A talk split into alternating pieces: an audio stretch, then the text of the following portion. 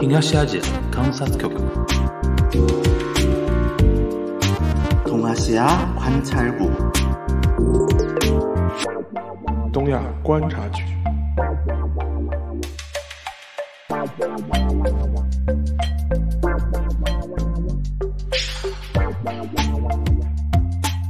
Hello，大家好，我是樊一茹，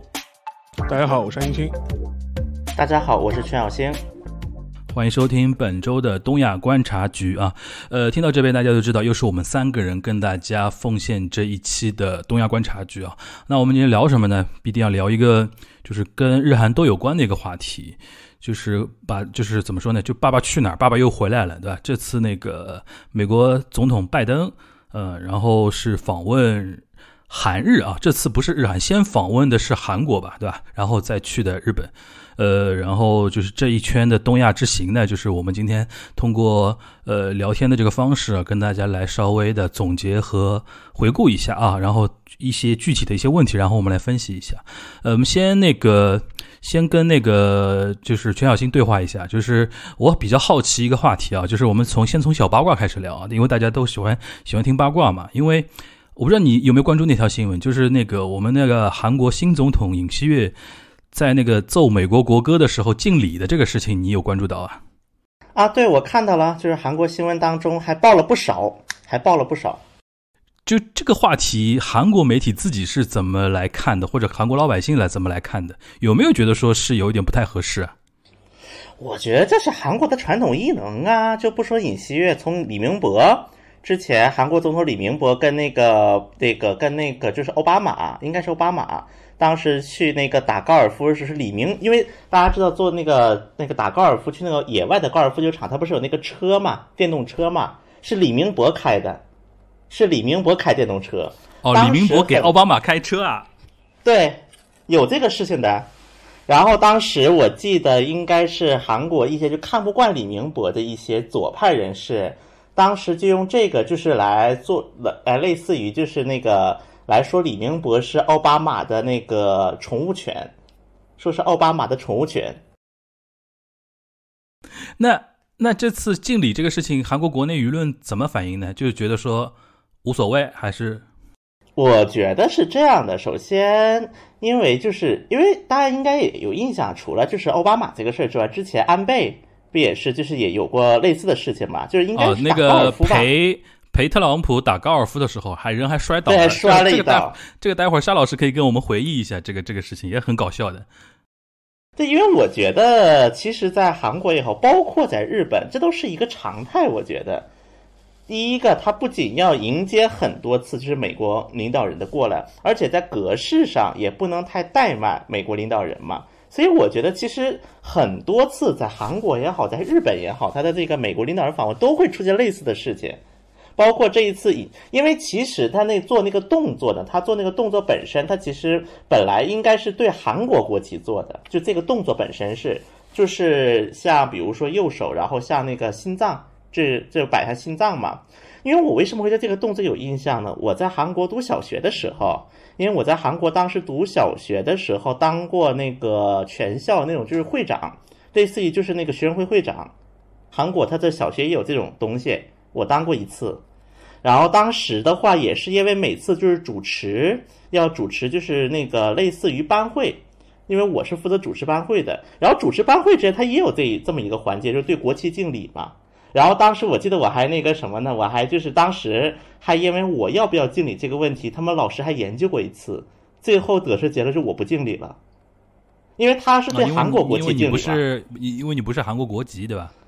对对，但是当时也确实很尴尬，因为他有这个环节，就是学校那个前不是教室前不有个韩国国旗嘛，然后所有学生，然后他是有一个宣誓词的。它是有一个类似于什么，我对着国旗，我宣誓我要那个对国家忠诚是怎么怎么地的，它有这么一个。然后因为当时我记得很清楚啊，因为就我是当时主持嘛，当时我就在这说什么，나는사랑스러운기앞에조국과민족의무궁한영광을위하여몸과마음을바쳐충성을다할것을굳게다짐합니다 它是有这么一段词的。其实尹锡悦做这个事情呢，他第一个。他是他可能他是在韩国国歌该唱的时候这么做，他在美国国歌的时候做了，这也是当时总统办，因为现在不要牵挂他总统室给出的一个解释，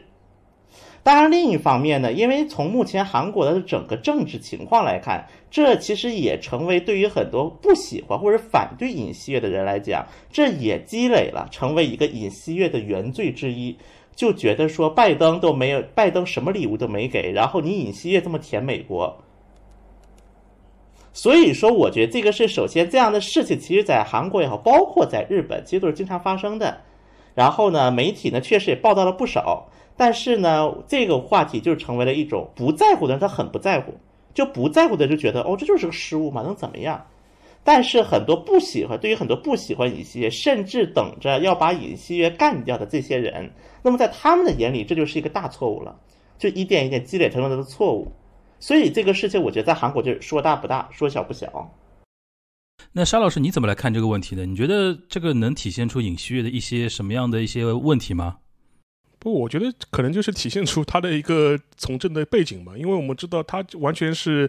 呃，政治素人，因为他之前等于就是直接是从警察系统里面直接去选总统了嘛，然后既没有担任过一些政府的官员的职位，然后甚至也没有当过国会的议员，所以说可能对整个一套，呃，一些政治的一些相关的一些运作的一些潜规则啊，或者是一些传统啊，可能某种程度上来说肯肯定是缺乏的，尤其是。呃，在外交这样一个领域，相对来说，他的专业性要非常的高，所以说，我觉得他作为一个新手吧，可能肯定还是会有一些路缺的地方吧。我觉得这个也是，呃，其中一种表现。所以说，我觉得可能以后类似的这种小的一些失误，或者是小的一些我们打引号的洋相的地方，肯定还会很多很多的。就是尤其是在像外交这样一些呃专业程度很高、对经验要求很高的这样一些领域。嗯，那我不知道沙老师有没有关注到一条哦一张图片啊，就是日本这一块的，因为这次那个拜登访日的时候也去那个跟那个德仁天皇会见了一下嘛，然后就传出来一张照片，然后德仁就是属于坐坐半个椅子嘛，然后身体还往前倾听他讲话，然后他拜登就是非常 relax 那个。动作，然后这个照片传出来之后，我看到国内有一些人在讨论嘛，说把那个麦克阿瑟当年那张跟那个昭和天皇的那个照片拿出来做比较嘛，说日本人什么卑躬屈膝习惯了什么什么的，这张照片你有关注到吗？我看到，但我觉得呢，有的时候我觉得对这种新闻照片，我觉得也没有必要太当真了。当然，麦克阿瑟当时那张照片是刻意安排的，是跟当时的昭和天皇就拍了这张照片，但实际上面我我们都知道。整个会谈过程中会有各种各样不同的角度，不不种各呃各种各样不同的姿势嘛。无非你选择放什么样的照片，你就可以洋洋洒洒写出一篇解读出来。其实你只是针对某一帧的画面做了一个你自己开脑洞式的一个想象。因为类似的事情其实之前也有过嘛。当时就是奥巴马当总统的时候，他是当时去访问的时候，他现当时现在还不是现在的那个现在的那个金上天皇德仁了，还是当时现在的上皇了，等于是那个平成天皇的时候。当时去的时候，当时有一张照片的角度，等于是。呃，奥巴马等于是呃低着头握握手鞠躬的一张照片，当时还被很多美国人攻击，说你看我们堂堂大美利坚总统怎么能够向日本天皇卑躬屈膝的？你这个奥巴马就是没骨气的？你居然向日向日本人就是说是低头，但实际上面可能你事后看那个视频的话，也只不过当中的是一个呃画面或者是一个一帧而已，而且它有一些角度的选取会会放大这种效果。但实际上面呢，我觉得这个事情本身，我觉得没有必要做太多的解读了。我觉得只是就只是一个画面的一个片段而已。说到这个，我想起了一个事情啊，说到这这个背这个低头这个对天皇低低头这个事情，因为李明博也有过类似的事情。李明博当时那个时候天皇是上一任叫什么来着？那个时候的天皇上一任，名人对名人见名人的时候，当时李明博也是微微低了头。是微微低了头见的，然后这个画面当时也出来了，然后当时也有不少攻击李明博的人，认为李明博亲日，因为李明博他是在日本出生的，本来就是，而且在李明博的前期，确实当时韩日关系是有一点转折的迹象的，在李明博前期，但到李明博后期的时候，这个情况也发生了很多改变啊，包括李明博登独岛，就日本叫主岛嘛。就登多了等等等一系列事件，但当时这个低头，因为有人就把他和卢武铉的照片摆出来，因为卢武铉见名人是是没有低头的，两个人是那个什么没有低头，因为卢武铉比名人高一点，日日然后呢，当时两个人是平，就是是这么平，就相当于是卢武铉当然没有低头，但是李明博低了头，所以这个就成了一个所谓的一个政治错误，在一些韩国，尤其是反对李明博的人里，这成了一个政治错误。说你为什么要对一个日本？而且在韩国还有一个类似于政治正确的东西，在韩国不管就至少在媒体，或包括在很多官方层面，不管天皇叫天皇，他叫日王哦，日王叫日王。对，其实前几年呢，也有很多媒体是用天皇这个词的，但可能是后来一方面韩国国内一个是民族民族民族主义的兴起，尤其是一些历史题材被挖掘出来之后。在韩国，大概是在就是慰安妇协议，就朴槿惠慰安妇协议的这一段时间，突然就出现了很多，就比如说开始，对，就天皇相当于也是侵略战争责任人这样的一些影视作品，然后大概从这个时期开始，很多韩国媒体也会，比如说管那个，尤其是一些左翼媒体。尤其是什么韩民族日报啊、京香新闻呐，如果去翻这些媒体，你会发现他们把名称都开始改叫日王谁谁谁，而不叫天皇谁谁谁。因为刚才说到奥巴马低头这个时候，就想起了这个事情，所以这其实也就体现韩国和日本之间其实存在的这种微妙的一种氛围，而且韩国人很在意自己在日本面前低头。包括这个到延伸到后面出现了一个事情，就是之前那个洪准标有一次访问日本见那个安倍，洪准标访问日本见安倍的时候，就当时是自由韩国党党首右派党首的身份去见安倍，当时日本的首相官邸给他安排了低一阶的椅子，就相比于安倍，就洪准标的椅子是低一阶的。我记得这个事情当时也有很多人因为这个，就不只是一些左翼了，包括很多中间。派的一些民众也指责洪准彪说，在日本面前为什么这么卑躬屈膝？所以我觉得这整个世界，它都能体现出，就在一个国家的人眼里，他如何看待另一个国家。我觉得通过这些小事是能够体现出来的。嗯，你说到这个，我想起来，其实李明博跟奥巴马，因为人都算。高的嘛，尤其面对那个平成天皇，就是那个名名人的时候，因为名人那个时候已经是年纪很大了嘛，因为小老头一个嘛，所以说有的时候这种身高上的一个问题的确是存在的啊。还有一个就是当时攻击奥巴马最厉害的，其实也是。那个美国那些，比如说 Tea Party 啊，然后因为他刚那个当选总统没多久的时候，其实这种反对的声量也是非常厉害的。所以说这个问题，就像刚才两位所所说的，就是可以不用过度的去解读。但是说到这个，就是外交上面那种行礼如仪的问题，这次日本又有一个小话题，呃，我倒是想问一下那个沙老师看看法啊。这次因为我们知道那个。拜登去日本的时候，他又是降落在那个横田军事基地嘛，然后我就看到推特上日推上有人在讨论说，就是说以日呃美国已经连续两任总统访日的时候是降落在横田基地了，很多日本一些比如说像么医水会啊这些比较偏右翼的一些组织，他们就拿这个做文章嘛，就觉得说这个。那种就是怎么怎么说呢？那种色彩太浓厚了。就是明明是一个国事访问级别的一个东西，为什么一定要通过军事基地的降落来来那个怎么说呢？来展现，让很多日本右派的一些人不太舒服。呃，沙老师有关注到这个这个讨论吗？这一点呢，我觉得就是听众可以去听听我们之前的早期的节目当中，我们有一期聊过这个话题，就是聊到当时勾回去了。驻日美军基地和驻韩美军基地的一个问题啊，其实就是那个横田基地的话，它在东京的西面嘛。实际上面的话，我们之前也聊到过，就是对美国人来说，呃，他从美国的本土起飞，呃，然后飞到横田基地降落，对美国人来说，在在某种意义上来说，他没有出国。它是没有出国，它是一个国内航班，它是一个国内飞行，什么意思呢？就说横田这个基地啊，它不仅这个基地是属于美军控制的，它是基地上空的很大片广域的区域都是属于美军管辖的，反而是日本的它的一些民航客机啊，要经过这个区域要特别申请，不然的话都是要绕着飞的。所以说你看到我们飞成田或者是飞羽田的飞机啊。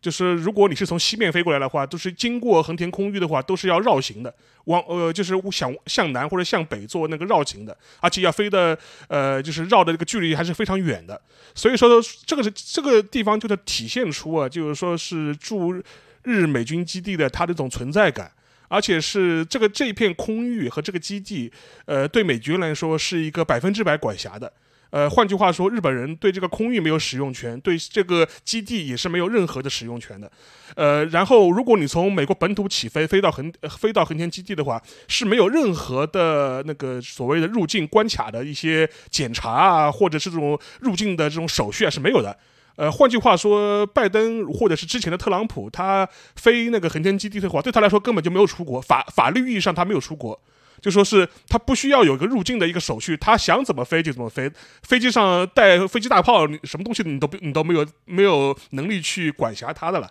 所以说，呃，这一点的话，实际上来实际上是美国总统访日的一个长期的惯例，只是在奥巴马时期，奥巴马当时要表现出一个比较温良温良恭俭让的一个态度，就觉得哎呀，我不要这么强势，对吧？我表现一个比较谦虚的态度，所以说他当时就选择了可能就是飞成田的这样一个，呃，飞成田或者飞羽田这样一种非民用机场的一个选择，展现出一种，呃，对日本的打引号的尊重。他但是自从特朗普就是说是上台之后，又回归了一个美国总统访日或者是美国高官访日肯定是非美军基地的这样一种他的一个定力，或者是他的一种传统。所以说对拜登来说，他这一次无非只是回归了传统而已。反倒是之前的奥巴马的选择是个特例。那为为什么有个问题啊？就是比如说像奥巴马，你刚才提到有他要体现出温良恭俭让，尤其对于日本这个盟友，比如说当时除了那个呃，他选择羽田或者选择选择成田，就飞横田军事基地，这是一个。然后我们印象，我个人印象比较深刻的，就当时他还访问了那个广岛嘛，因为广岛是那个被那个原子弹那个被爆地嘛，这个也是破天荒的嘛。然后我们看到，好像那个拜登作为他当时的副手，现在的美国总统，好像他对于广岛也是 OK 的，也是会继承这么一个做法的。但是他为什么在在横田基地这个问题上回归到就是说所谓的传统，没有延续奥巴马那个做法？你觉得这里面有没有一些微妙的意涵在？我觉得第一个的话，我觉得是从技术层面上来说，对美方来说这样操作比较方便，因为他这一次那个，他这一次那个访问的行程，他是先飞韩国嘛，然后从韩国再飞日本，呃，因为我们知道他在韩国的话也是飞美军基地嘛，然后等于是从那个驻韩的美军基地直接飞到横天来，这样的话对美国人来说。呃，就是驻韩的美军基地和驻日的美军基地互相的飞航的话，对美国人来说近乎于国内航班，你知道吧？近乎于国内航班，他根本不需要，就是说是跟日韩日韩的相关部门打招呼，或者是做协调，他只要美军这边做协调就可以了。所以说，第一个在技术层面上来说，他觉得这样实施起来会比较的方便。这是其一，其二的话，我个人的揣测是，可能就是说现现在的美国政府的心态或者白宫心态，可能跟奥巴马时代还不太一样。现在的话，他可能更要摆出一副，呃，就是我还是老大哥的这样一种心这种姿态吧，就是说还要展现出我是一个亚太的一个说一不二的一个强国的姿态。所以在这个情况之下呢，就是非非那个美军基地呢，更可能显示出我是这种超然于地区国家的的这样一种态度吧。我我觉得这可能也有这种象征意义上的这种考虑。而且有没有一种给域外国家看的一个意思呢？就是说我这边有基地哦。是是是，因为这一点的话，我觉得就是说是整个一个状况的话，跟奥巴马时代一个很大的区别，就是对美国来说，它急于展现。他在亚太地区的实力并没有衰退，他还是保有了坚强的这种威慑力。所以说，从这个角角度来说，凸显出那个驻日基地的一个重要性，我觉得可能是也是一个考虑中的一呃一个重要的组成部分吧。嗯，那回到小新这边啊，就是刚才沙老师提到，韩国是就是那个美国总统飞韩国，历来也是停在那个龙山基地的，对吧？啊，是这样的。说到这个韩国的美军基地这一块呢，现在其实龙山基地已经腾退的差不多了，已经是腾退了，基本上。因为以前的话，哈，这是驻韩美驻韩美陆军和驻韩美空军基地是不一样的，就不是用的一个基地。就因为然后这一次呢，像就是后来在那个韩国，就是逐步的把龙，因为龙山它离首尔市太近了。就就隔着一个南山，过了南山隧道就首尔市区了，太近了，真的是。然后当时呢，也有因为美军基地它有一个特点是它的很多的一个结内部的一个结构和美国非常像，就是很多就是把一块很大的地，然后呢，在每个地的房房建的很矮，就导致它的占地面积非常大。像比如说首尔，它一个龙山区，首尔龙山区至少百分之三四十的面积都是龙山基地。那么除了龙山基地以外，在韩国各地它都还散布着很多小的基地。然后后来韩国就是做了一件事情，就是把美军的几乎所有驻韩基地全部迁到了乌山，现在叫乌山基地，是全部迁到了京畿道南部一个叫乌山的地方。然后这个乌山目前就成为了一个，它是有陆军，它也有那个空军，另外它也是成为它其实现在两个基地连在一起的一个陆军基地，一个空军基地。然后这个基地就成为全球最规模最大的美军的海外基地。已经成了规模最大的，然后现在就是全部，然后包括为什么这一次尹锡悦他能够把他的那个总统府迁到龙山，有一个原因就是因为龙山因为美军基地的腾退，它出现了一些空地，而根据尹锡悦的规划，他一方面因为国防部大楼本来就是为了跟美军的一个沟通问题，所以他就设在龙山。那么现在因为美军基地搬出去了，所以他可以也可以把国防部腾退了。然后国防部这个楼腾退出来，然后在美军基这块地呢建公园，然后顺便把美国大使馆也那个什么，因为美国大使现在地块太小，都迁出去，都迁到龙山一带。这是当时尹锡悦把总统府迁到龙山背后的一个考虑。那么现在来看的话，他就是包括从创，包括像沙老师说的，其实韩国也这样。韩国当时也是在奥巴马的时期，会通过那个韩国的民用机场。或者是韩国的军方机场入境，因为从惯例来讲，绝大多数的海外元首入境韩国是走韩国空军的机场走的是，就首尔机场嘛，这是韩国空军管辖下的机场。但是从 Trump 开始，他又走了，就是那个就是美军走美走乌山基地嘛，走乌山基地了，就是。然后说到这一点呢，其实乌山基地它还有一个非常特殊的地方。其实就像刚才沙老师说，确实美军基地它都管辖，是属于美国，甚至美国邮政会给它一个单独的邮政编码，就表示从美国任何一个地方，这个美军基地属于国内。但是呢，这就很有意思的就在于这个在韩国曾经引发过争议，有一个事就是关于海关的管辖权问题。因为无论如何，其实还是有很多的邮件是会经过韩国的海关入境。就是坐的是民用飞机，坐美国邮政坐民用飞机把这个邮件寄到那个美国，寄到美军基地。但因为它中间要走韩国的海关，而且是需要用到韩国的运输设施，所以说这个邮件到底是谁来通关，在韩国是也是引发过一些争议的。最后的结论就是说，形式上是走韩国邮政，去做韩国的邮政海关入境，但是韩国的邮政海关基本上不会碰这些邮件。就成了一种，就是名义上是韩国管，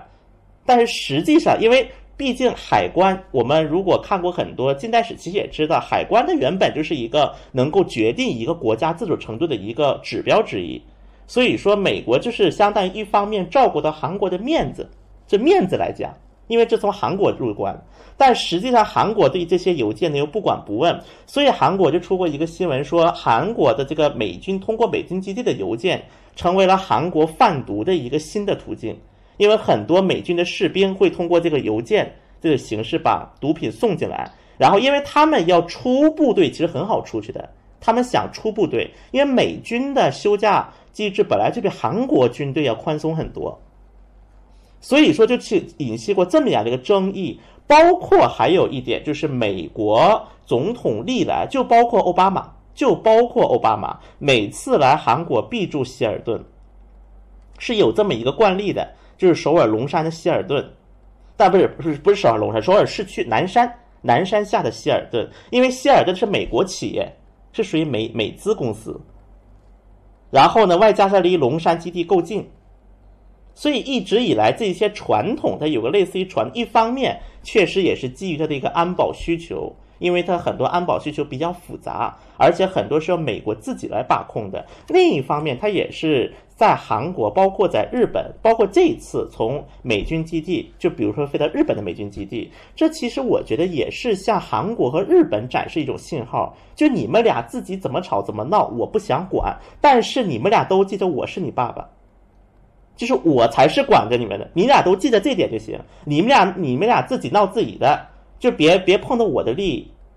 就我让你们在一起时候，你们必须在一起，平时你们咋倒咋闹我不管。我觉得其实说白了就这样的一种政治信号也蕴含在其中的。嗯，行，那那个我们回到那个这次访问本身啊，邵老师，你那个如何来？看这次那个拜登的东亚行，那个我们结合日韩一起来先说一个总体的感觉吧。总体的感觉嘛，我觉得这个因为有一些呃大政方针的一些描述嘛，我相信关心的朋友其实也能或多或少看到一些主流的报道。我觉得我们也我们也没有必要赘述这个事情了，肯定还是美美国要加强它在亚太的一个。呃，所谓的威慑力吧，然后针对谁嘛，我们心里也都很清楚。呃，反正当天传出来的时候，我们眼睛有嗯瞪一下的。对对，我觉得这个也很清楚。就是，但是对拜登来说，他现在可能很急于，就是说是在整个亚太地区构建出一个他心目中的这样一个同盟的一个网络，而且也可能也是要修补在特朗普时代造成的一些裂隙吧。呃，所以说，如果他这次，我我就先讲日本吧，因为他这一次的话，其实。访问的话，就是当时他有个很重要的一个声明吧，就是说是就是公开表态支持日本加入那个联联合国常任理事国，呃，安理会常任理事国入常，入常嘛，是，呃，实际上其实二零零二零零五年的时候，当时日本就搞过一次入常的尝试，对，当时也闹的那个时候是如火如荼。对，闹的是很厉害的，而且当时日本的相关相关的一些呃政府机关也是花了很大的力量来做这个事情，当时也是联合印度啊、德国啊，讲一起来冲击一下。结果后来当然就是这个事情，当时的呃美国的态度呢，就是显得比较暧昧，显得比较暧昧，因为当时我们回可以回忆一下，二零零五年的时候，当时对美国来说，它的首呃首要的事情是什么？是反恐战争，知道反恐，对，当时还在打反恐战争，还在阿富汗、伊拉克打反恐战争嘞，就是说是要要围剿基地组织嘞。那个时候的小布什总统，他的心思完全不在那个什么联合国安常任理事国改造的这样一个问题上面，更何况他当时他在，呃，阿富汗、在伊拉克的一些相关的反恐战争是还要仰仗。就是我们的，就是中国的一些相关的一些支持嘛，所以说在这个地方嘛，他对日本的入场这个事情本身实际上是有点三心二意的，或者是不是他的一个首要的一个任务，他也不是很关心这个事情，所以说并没有给日本太多的一个实质上的支持。所以说这个事情嘛，美国没有全力支持你这个事情，肯定就是推不下去的嘛。所以这个事情后来也也就是不了不了了之了。呃，然后但现在这个这个时空环境，我觉得更多，呃，拜登愿意公开做这样一个表态，我觉得更多是要展现出一个美国来利用日本来做牵制的这样一种企图。然后反过来对对日本人来说呢，他觉得哎，反正我零五年的时候就想入场了嘛，现在这个时候的话，就说是呃，既然就说时空环境发生改变了，那我跟美国之间，我跟我跟美国之间就就各取所需嘛。美国你需要用我来牵制，来就是用我当看门狗来做牵制，那我呢也可以做这个看门狗，但是呢，你也必须给我一块骨头，好的骨头，那这骨头嘛，肯定就是入场的一些支持和承诺嘛。所以说我。我觉得从这个角度来说，双方是属于各取所需的这样一种状态。然后另外嘛，我们也都知道，他又成立了一个四方的一个合作机制嘛，就是说是就是跟印度啊，对，跟印度啊，跟跟澳大跟跟澳大利亚，这叫做一个相关的一个这样一个合作机制。除此之外，还有一个是，他也当时也提出来要做一个新的一个所谓的亚太的一个经济框架嘛，一个经济一个这个经济框架。但这个东西呢，实际上面。你去看看它的一些实质内容的话，你可以把它理解成一个不涉及贸易、不涉及关税的一个 CTTPP，就是属于属于属于这个这个东西。因为一旦涉及贸易和关税的话，它又要需要国会的批准了。对，而且就是这个事情的话，可能会在美国国内激起很强的这种反弹的这种心理嘛。所以说，在此之下嘛，等于是呃，等于是拜登他基于国内的政治压力，他没有办法重返 TPP，他很难做这个事情。但他那那他会觉得，如果我不重返 T P P 呢？那这个主角不是让给让给那个中国了吗？那那那怎么行的？那我就另起炉灶，重新搞一个没有关税的 T P P 就是这这就是所谓一个他提出来所谓亚太经济合作框架这样一个东西出来，所以说在里面的话，因为是还也涉及到一些，比如说产业类的合作啊，涉及到知识产权啊，类似的什么，就是就是其他的一些不涉及到关税和贸易的这块东西，全部是纳入了这个框架里面去了。所以说，我觉得对对。拜登来说，或对也是一个权宜之计。通过这么一个东西，暂时的就是说稳住他的亚太的这些国家，能够跟你美国在经济这个领域呢，就不要渐行渐远。我觉得也是一个妥协的这样一种产物吧。这样的话，他这样的话，国内的嘛，他也能够交代，他国内也能交代，也不用承承担这个这个压力。所以说，我觉得对呃日美来说，我觉得这这一次访拜登的访问都是属于各取所需，各自喊各自喊喊各自喊价，然后各取所需。嗯，我我个人觉得，就是稍呃，两位看看有没有道理啊？就是我觉得拜登这次东亚行啊，尤其包括那个上一次他邀请那个阿斯扬，就是那个东盟十国，后来后来只去了八八个七个国家，去华盛顿开会嘛。他现在在亚太有一点什么心态呢？就是我先把群给拉起来，对吧？然后先把群给建立好，然后其他的东西反正再说。然后其他的一些国家成员嘛的心态就是说，哎呦，传统老大又拉了个群，对吧？不去嘛也不合适，反正群先加着，后面有什么事情再说，是有点这种感觉吧？我觉得是的，看小新觉得呢？哎，全小新，我正好问问你啊，就是两个问题。第一个就是我印象中啊，二零零五年的时候，就日本当时搞那个入常的那个时候呢，就是刚才沙老师说到，美国是小布什嘛，日本当时是谁呢？小泉纯一郎。然后我记得当时那个德国、日本、印度还有个谁，好像巴西还是谁，就是有一个所谓的四国的那个，就是什么那个叫什么呃俱乐部一样的啊，UFC，UFC 叫做 UFC，对，有一个俱乐部一样的一个东西。然后是的，然后当时我记得好像呃，当时这四个国家一点对点的四个国家，比如说呃呃，针对日本的是韩国，针对。德国的是是是是那个意大利，意大利啊，意大利。然后针对巴西的是阿根廷，针对印度的是巴基斯坦，对啊。然后墨西哥对，然后那个这些国家呢又搞了一个，就是我觉得叫怎么形容，叫拖后腿的联盟。反正要进大家一起进，然后我不能让你们四个进。反正就当时有这么一一一一一一摊子事儿，我一直印象还挺深的。这个你能不能从韩国的角度跟我来补充一下？就零五年当时那一波日本入场的一个事情。啊，对，那么就是这个组织，它本身其实成立九五年就成立了。刚才你提到这个组织，中文名叫团结谋共识，The Uniting for Consensus。对，就是这个。为什么叫咖啡俱乐部呢？因为这几个国家其实几乎是不仅没有共通之处，可能连外交的共同利益都很少的一些国家。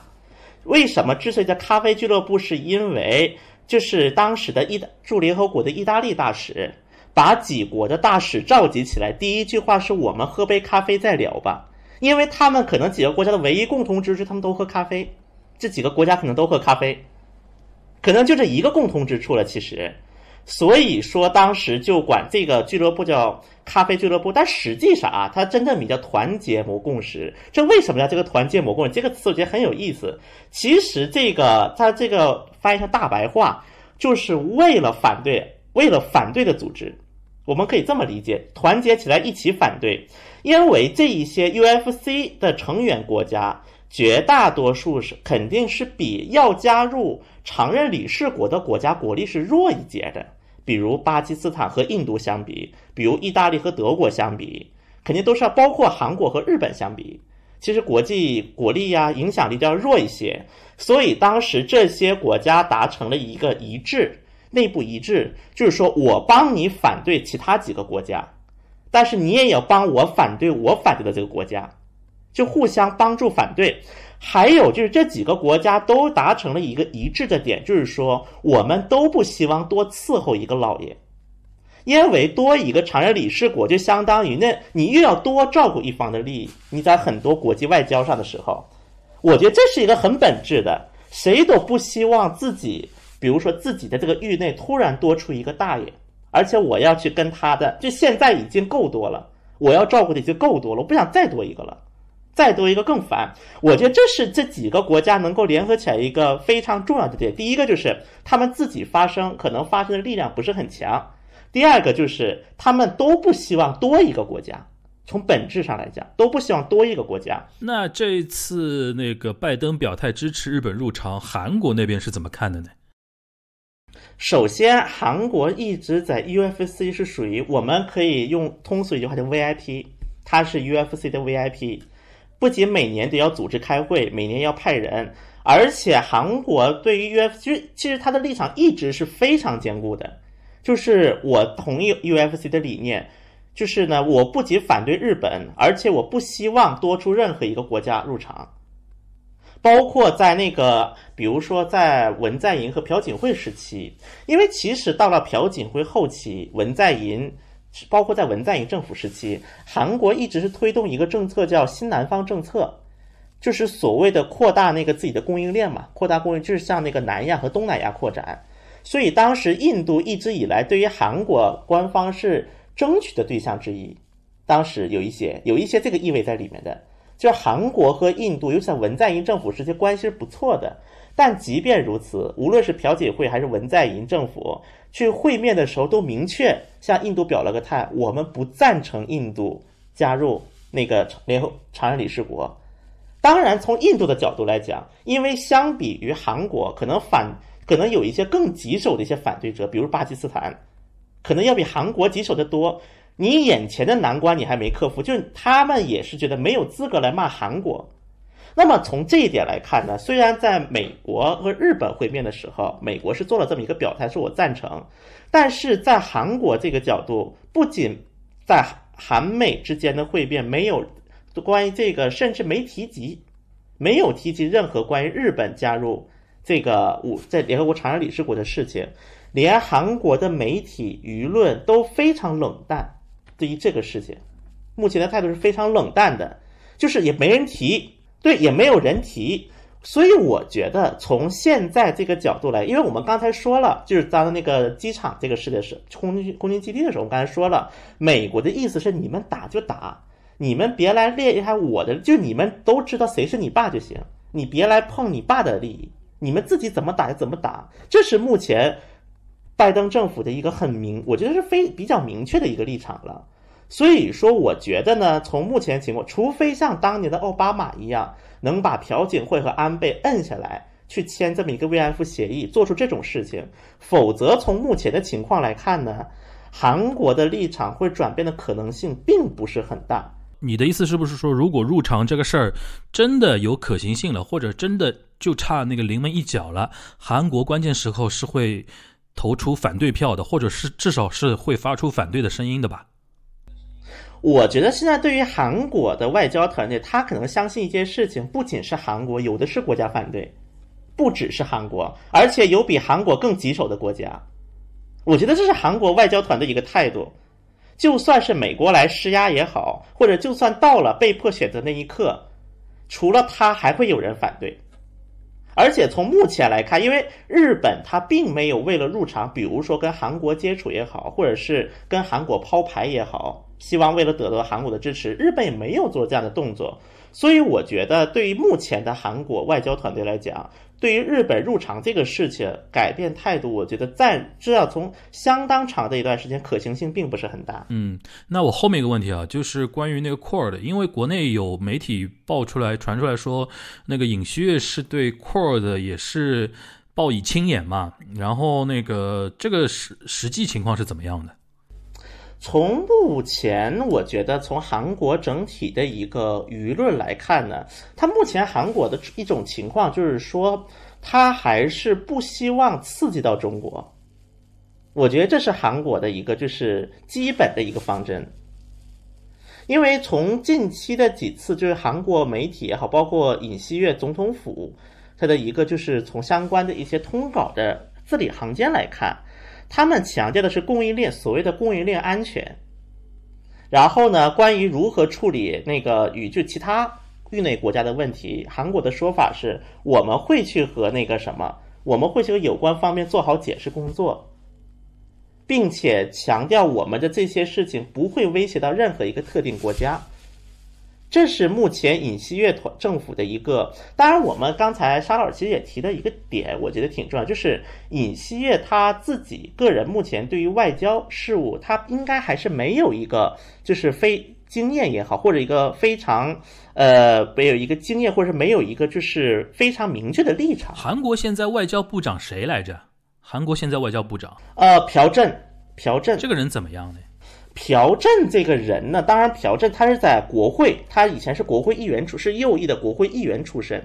那么这个人呢，他是类似于是一个在国会韩国国会内部是一直自诩为在韩国国会谈对美议会外交没有舍我其谁，他是这么样的一个角色，尤其是在对美外交、议会外交这一块儿，就一直自诩为自己是 number one。当然，他确实资历也比较深。就是在这一块，在这一个角度，他的整个那个也比较自自己表，所以说从这么一个角度，我觉得去如果去接近这么一个情况的话，我相信目前尹锡悦团队的一个想法，可能就是第一个，既然美老大哥拉了群，而且呢，他也不太他，而且我们一直强调一个点，他想去和前任总统去拉出一个差异性。不仅他要给他支持者看，给他的支持势力看，他是着急去拉出一个差异性，但又不想拉得太严重。我觉得这就是一个很矛盾的心态下，会促使目前的尹锡悦来做现在的这一些决策。一方面他要加入 Quad，但另一方面他要解释这么多的一个根本性的原因。但感觉好像是一个 mission impossible，就是如果真的美国要逼你站队的话，韩国好像还很难。达到一个非常好的一个平衡吧。这个我觉得，这个其实就非常考验尹锡悦他未来，比如他外交能力、这那个资历的增长之后，他会不会会产生一些自己的一些想法也好，或者有一些自己的见解也好，还是说他很难去做站好这么一个平衡点？我觉得这个韩国要比日本微妙很多，因为其实让日本，比如说他面临了真的要二选一的情况下。我相信日本的回答是比较简单的。如果真的要被逼的站的站队的情况下，但对于目前的韩国来讲，我觉得至少他无论在表面上，他可能说啊美国怎么怎么好，这亲美怎么怎么样，但我相信是他们是承认的，他不能像日本这样明反明显的站队，但是他又明他又不能明显的不站队，他又不能站队，但又不能不站队，太难了。所以我觉得这就是为什么现在很多我包括有很多朋友给我私信老问嘛，说韩国要这么做目的是什么？韩国那么做目的是什么？我觉得就是刚刚才我就说几个点结合起来，第一个就是尹锡悦他暂时还不太想和中国也好，就是在美就是中美的一个争霸当中太明显的站位。第二个，但是他又要向和他的支持者去显显示，说我跟前任政府不一样。因为很多右翼他攻击前任政府，就是说跟那个什么嘛，就一些对外关系这一块，所以我还要做出差异，我还要表现出差异，但我还要不能表现的太过，就成了现在这样一个局面。好的，呃，聊了尹锡悦，我们稍微聊一聊那个很久没聊的一个人啊，就岸田文雄啊，想跟那个沙老师来探讨一下，就是因为现在岸田文雄其实现在日子过得不错的，因为他那个支持率已经百分之六十了嘛，身为一个。他他那个现在已经上台半年多了吧？身为一个上台半年多的一个首相，目前还有百分之六十的支持率，其实是很难得的了。而且再加上，呃，我今天刚刚传出来的消息，那个就是我们在录的时候，就是日本那边已经传出来消息说，呃，日本六月十号就即将要打开国门了嘛，要那个接收那个外国游客之类的，就是好像一切都在回复的那个过程中嘛。呃，沙老师来怎么看？就是岸田文雄，你觉得让他能到百分之六十的这个支持率的主要原因是什么呢？呃，我觉得几方面吧。第一个呢，我觉得岸田本人他的风格相对来说是一个比较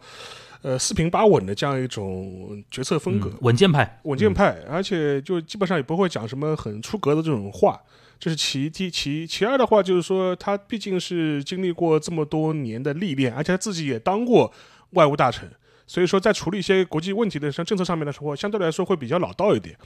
呃，然后当然了，对于他的支持率来说，更多还是决还是取决于他的一些国内的一些政策和国内的一些情况。现在主要是日本，它基本上开始恢复呃社会正常生活了嘛。然后的话，他现在就就基本上就是采取了一个靠疫苗的方式来保证一个基本上一个社会呃状态能够能够稳健。然后在此情况之下呢，就说逐步就是恢复正常，甚至打开国门。所以说，对老百姓来说，他会有一种呃，终于从两年多的疫情中走出来的这种感觉。然后这种感觉，呃，并不一定是归功于岸田文雄的执政了，他只是在在这么在这么一个时间点，但是。你也不可否认，正是因为这样，他也能够收获这个政治上的一些好处。就说是老百姓心情好了嘛，自然也会反映在对你的满意度上面嘛。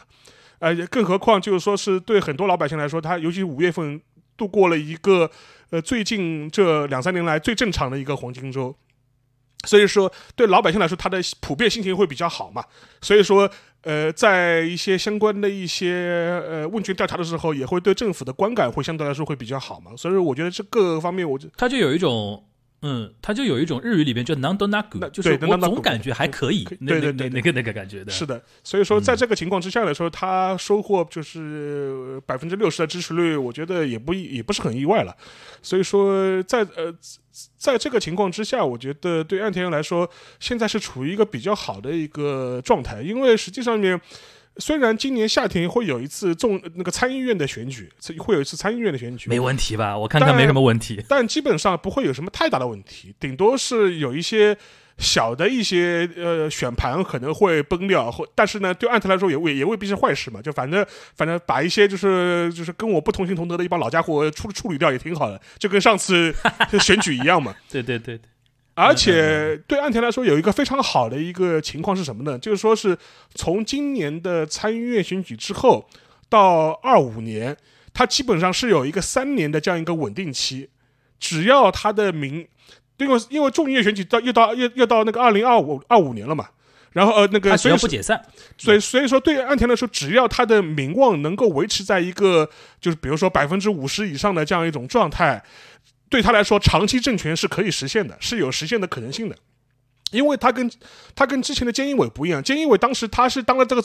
总裁之后，他，呃呃，第二年就要面临选举吧？他那个他那个就是他是在那个他是呃一年倒计数呃倒计时面对那个众议院选举的这样一种状态。然后对参呃对岸田来说，下一次的众议院选举要三年以后了，所以说对他来说时间是站在他这一边的。所以说呃对他来说的话，只要他的民意能够维持在一个可以接受的水平，长期政权是有望实现的。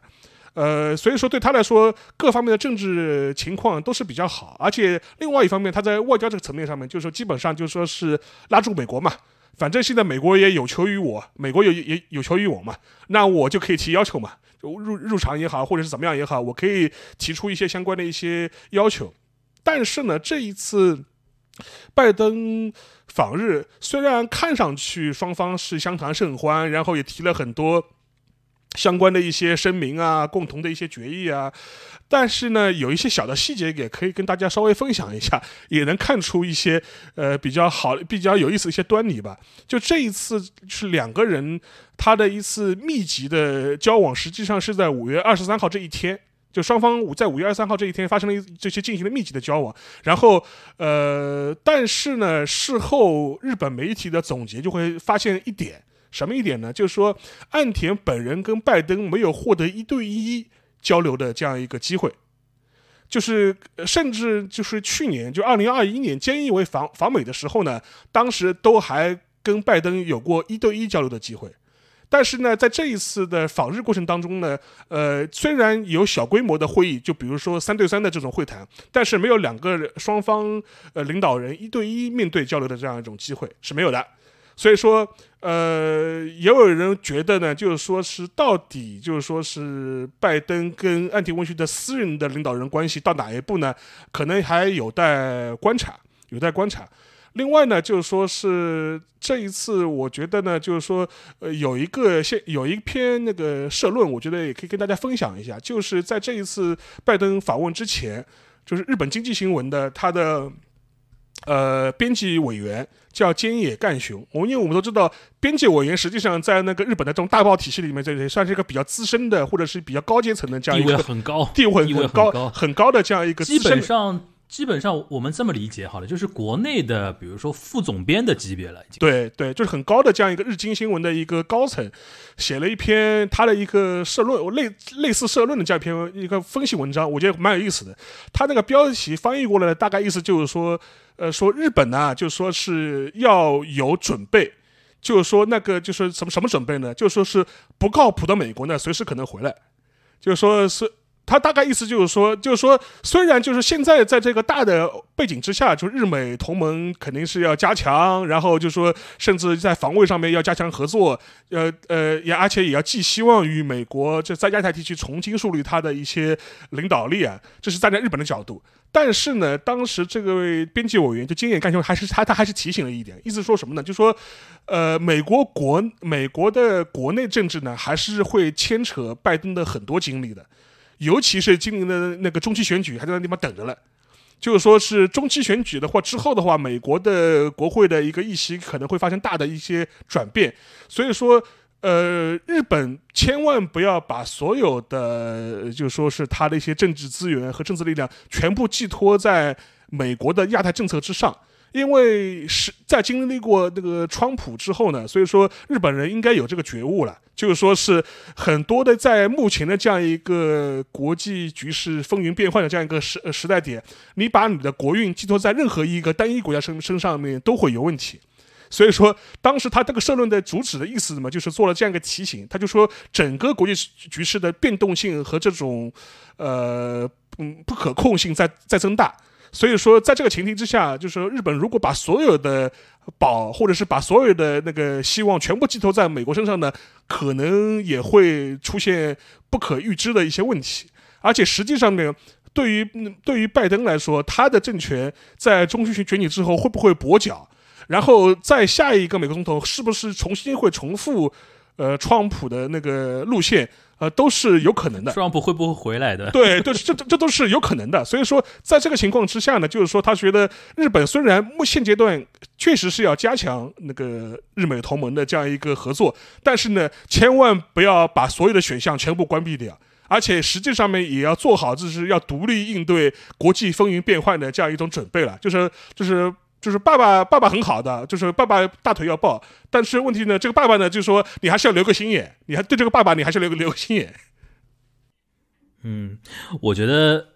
那个日经新闻编委这篇文章呢，道理是有的，但是这种实操对于现在的日本来说，实操太难了，因为现在的日本人就是。你首先你要让他多线程任务，对吧？要完成多线任务，这个事情他就已经不行了，对吧？然后还要让他那个怎么说呢？放抛弃那种一厢情愿的想法，这对现在日本人来说太难了，尤其在外交层面，那么多年他外交就是没有自主性的嘛，所以说你说让他现在锻炼自主性是非常难的一件事情啊，这是一个。然后我想。提补充一点啊，就有关于那个那个就是呃岸田文雄百分之六十那个事儿啊，其实我最近一段时一段时间这这个话题一直没跟沙老师探讨，但是一直我脑子里一直过着这个事儿，就是什么呢？就是我一直觉得俄乌冲突这个事情啊，其实让那个呃岸田文雄抓到一个非常好的点，在于哪里呢？他可以走出安倍晋三的阴影。因为，因为我不知道大家知不知道，安倍晋三是一个一个一直自诩自己跟那个普京关系很好的一个一个人嘛。他经常说什么啊？他他非非非常肉麻嘛，经常说什么呃，我跟普京我可以叫他那个乌拉基米尔嘛，因为他的那个名字叫那个乌乌拉基米尔对吧？然后我们是经常是可以这么互相对，我叫他乌拉基米尔，他叫我晋三星座对吧。然后这个话呢是呃。安倍晋三执政那么多年，一直在反复说，是成了他身上的一种标签。然而二月底的那个俄乌冲突呢，让安倍晋三处于一个非常尴尬的一个境地，就是马上就有很多一些舆论和一些党内党外的一些声音就在质疑他，你跟这么那个一个普京交往那么好。到底意味着什么？这个事情打了一个问号。然后就我我就记得那个时候，安倍晋三非常主动的上电视台，还要去给自己辩白嘛，说他他一方面要强调说我跟他关系好，是因为为了日本国益啊、国国家的利益啊之类的。然后说呃，一方面还要谴责那个俄罗斯的那个侵略行为之类的。但是很很有意思一点，我就看得出来，那个其实刚才那个沙老师提到安田文雄稳健的一派啊，稳健的一面啊，但是他也有。比较看准，而且他对外交事务真的看得蛮准的一点，他就是一门心思的扎到那个呃，就是说，呃，跟跟俄罗斯的那个对立面去。像这次很多日本的很多对于俄的制裁行为，很多外交评论员是觉得说，哇，没想到日本能裁的那么狠。但这个东西在日本国内有一个非常好的一个呃一个效应，就是为那个岸田文雄的一个外交形象非常加分，因为。因为他没有那个安倍晋三的一个负担。如果大家想一想，像那个高市早苗这样的人，如果上台的话，他不可能，他不可能就是说特特别去打安倍晋三的脸嘛。但是岸田文雄就敢这么做，所以导致他这个效果其实还可以。这一点我之前一直没跟沙老师聊。沙老师，你觉得是不是有一点作用在他的一个支持度上面？对，因为实际上面我们要清楚一点啊，就是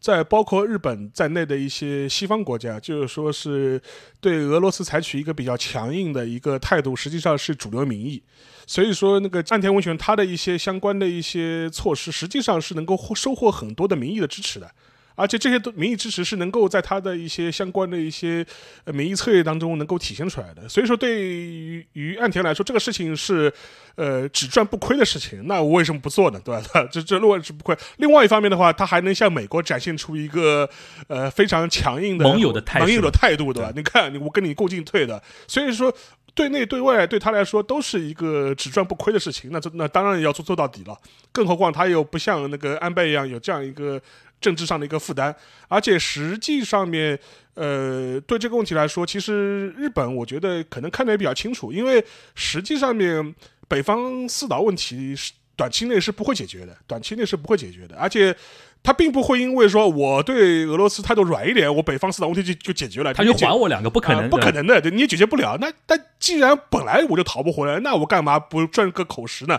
那我就骂的狠一点嘛，就得得。那是他，而且而且甚至甚至有可能还寄希望于。呃，这个战争本身，如果俄罗斯结果不是很好，俄罗斯崩溃，俄罗斯的崩溃或者国力国力大衰退，那我再出来就说是呃趁你病要你命嘛，我这这也可以嘛，对吧？所以说，我觉得对从这个角度来说，我觉得对岸田文文雄来说，这个事情是一个呃非常划算的买卖，那肯定要这么做的。所以说，我觉得这肯定是这方面的考虑。另外一方面的话，他也可以树立起他自己的在外交上面的一个个人的路线和个人的风格。而且，我就跟我前面讲过的，因为他。他毕竟是当过外外务大臣的，他对外交事务本身他是有他的一些历练和他的有一些基础的，他并不是一个茫然无知、没有国际观的这样一个呃日本的政治人物。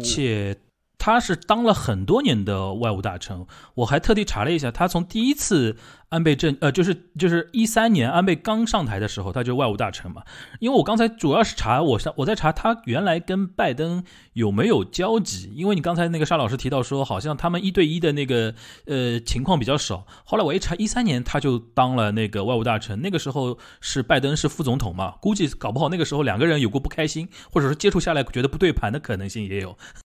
所以说，从从这角度来说，我觉得就岸田本身，我觉得。呃，在外交这个呃领域上，他的很多施政方式呢，他有他的自己的一套呃行为处事的一种方式，而且很多程度上来说，可能有他一个自既有的一个既定的理理念了，就是说是他跟菅义伟还不太一样。我们之前聊过，菅义伟他是一个没有什么国际观，或者是没有一个什么国际外交经验的这样一个日本的政客嘛，所以说那个岸田的情况跟他完全不一样。呃，所以说从这个角度来说的话，我觉得可以看出一些相关的一些蛛丝马迹吧，就说是确实是希望通过一个对俄的这样一个比较强硬的态度，树立自己在外交领域或是国际问题上的一个发言权，至少在日本国内能树立起这样一个形象，确实是，确实是有。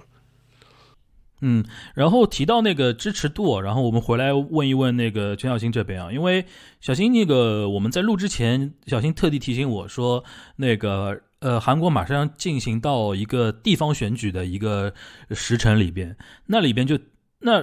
一个地方选举离总统大选那么近，那我你能不能通过这次的那个这个地方？大选呃地方选举的这个一个基本盘的一个情况和它的一些焦点议题，来看看我们那个尹锡悦那个未来的走向呢？因为他现在这个尹锡悦大概支持度在在多少？刚才我们提到那个岸田是百分之六十嘛，尹锡悦现在是多少？五十出头，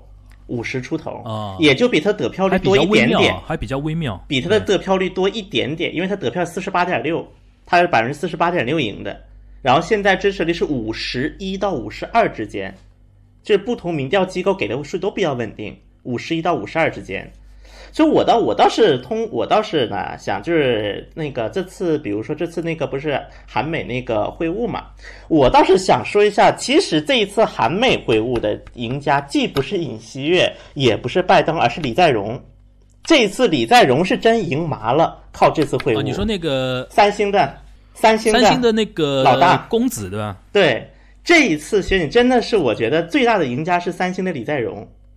我说实话。因为这次大家如果看这次在韩国拜登的日程，就可以知道，其实拜登有相当一部分的时间是在韩国的企业拜访了韩国的企业，而且他还去了三星，然后李在镕还给他亲给两个领导人亲口介绍。就是首先这个时候，很多韩国媒体就发了这个这图片，说李在镕全英文，用英文跟两个领导人介绍。就是跟美国领导人介绍，就是三星的情况。然后呢，拜登因为在，因为我们知道，在韩国访问的过程当中，其实拜登他在相当一部分时间花在了就是经济，包括一些供应链的稳定上面，花了是相当长、相当大的一个篇幅，在他的整个访问的成果当中。所以说呢，这这就导，然后后来包括今天，就是今天，因为我们录制是二十六号嘛。二十六号上午，韩国经济新闻出了一篇独家报道啊！我先说一句，韩国经济新闻的大股东是全经联，也就是类似于日本的那个 gay，那叫什么？你日本也有个类似的组织，我记得就是财阀，对，经团联财阀这个联合体类似，因为在文在寅政府时期，全经联是属于一个 topay，，我们叫 topay，，是一个击毙的一个对一个清算的对象，成了一种。因为全经联和当时的那个朴槿惠闺蜜干政案有联关联嘛，结果这一次尹锡悦上台没过多久，韩国经济新闻就接拿了一个采访，独家采访，说采访了李在镕，然后呢，因为李在镕在当天发布了一个四百五十万亿韩元的一个投资计划，然后韩国经济在他这个采访其实很短，就问了一个问题，就是这个投资打算怎么做？李在镕说了一句话，就算拼了我的命我也要做，就算拼了我的命。当然，我的命我也要做。然后，因为这四百五十万，它涉及到很多嘛，包括一些什么芯片呐，包括半导体呀，包括就是那个智能水等等等等，就是很多方面。它其实，所以大家不要忘记，当时为什么有相当一批中产阶级放抛弃了尹文在寅，就是因为觉得韩国的经济太过于低迷，房价房价在涨，经济过于低迷。然后，因为在韩国已经当时就有相当一部分舆论认为，为什么不赦免李在镕？为什么不对他进行赦免？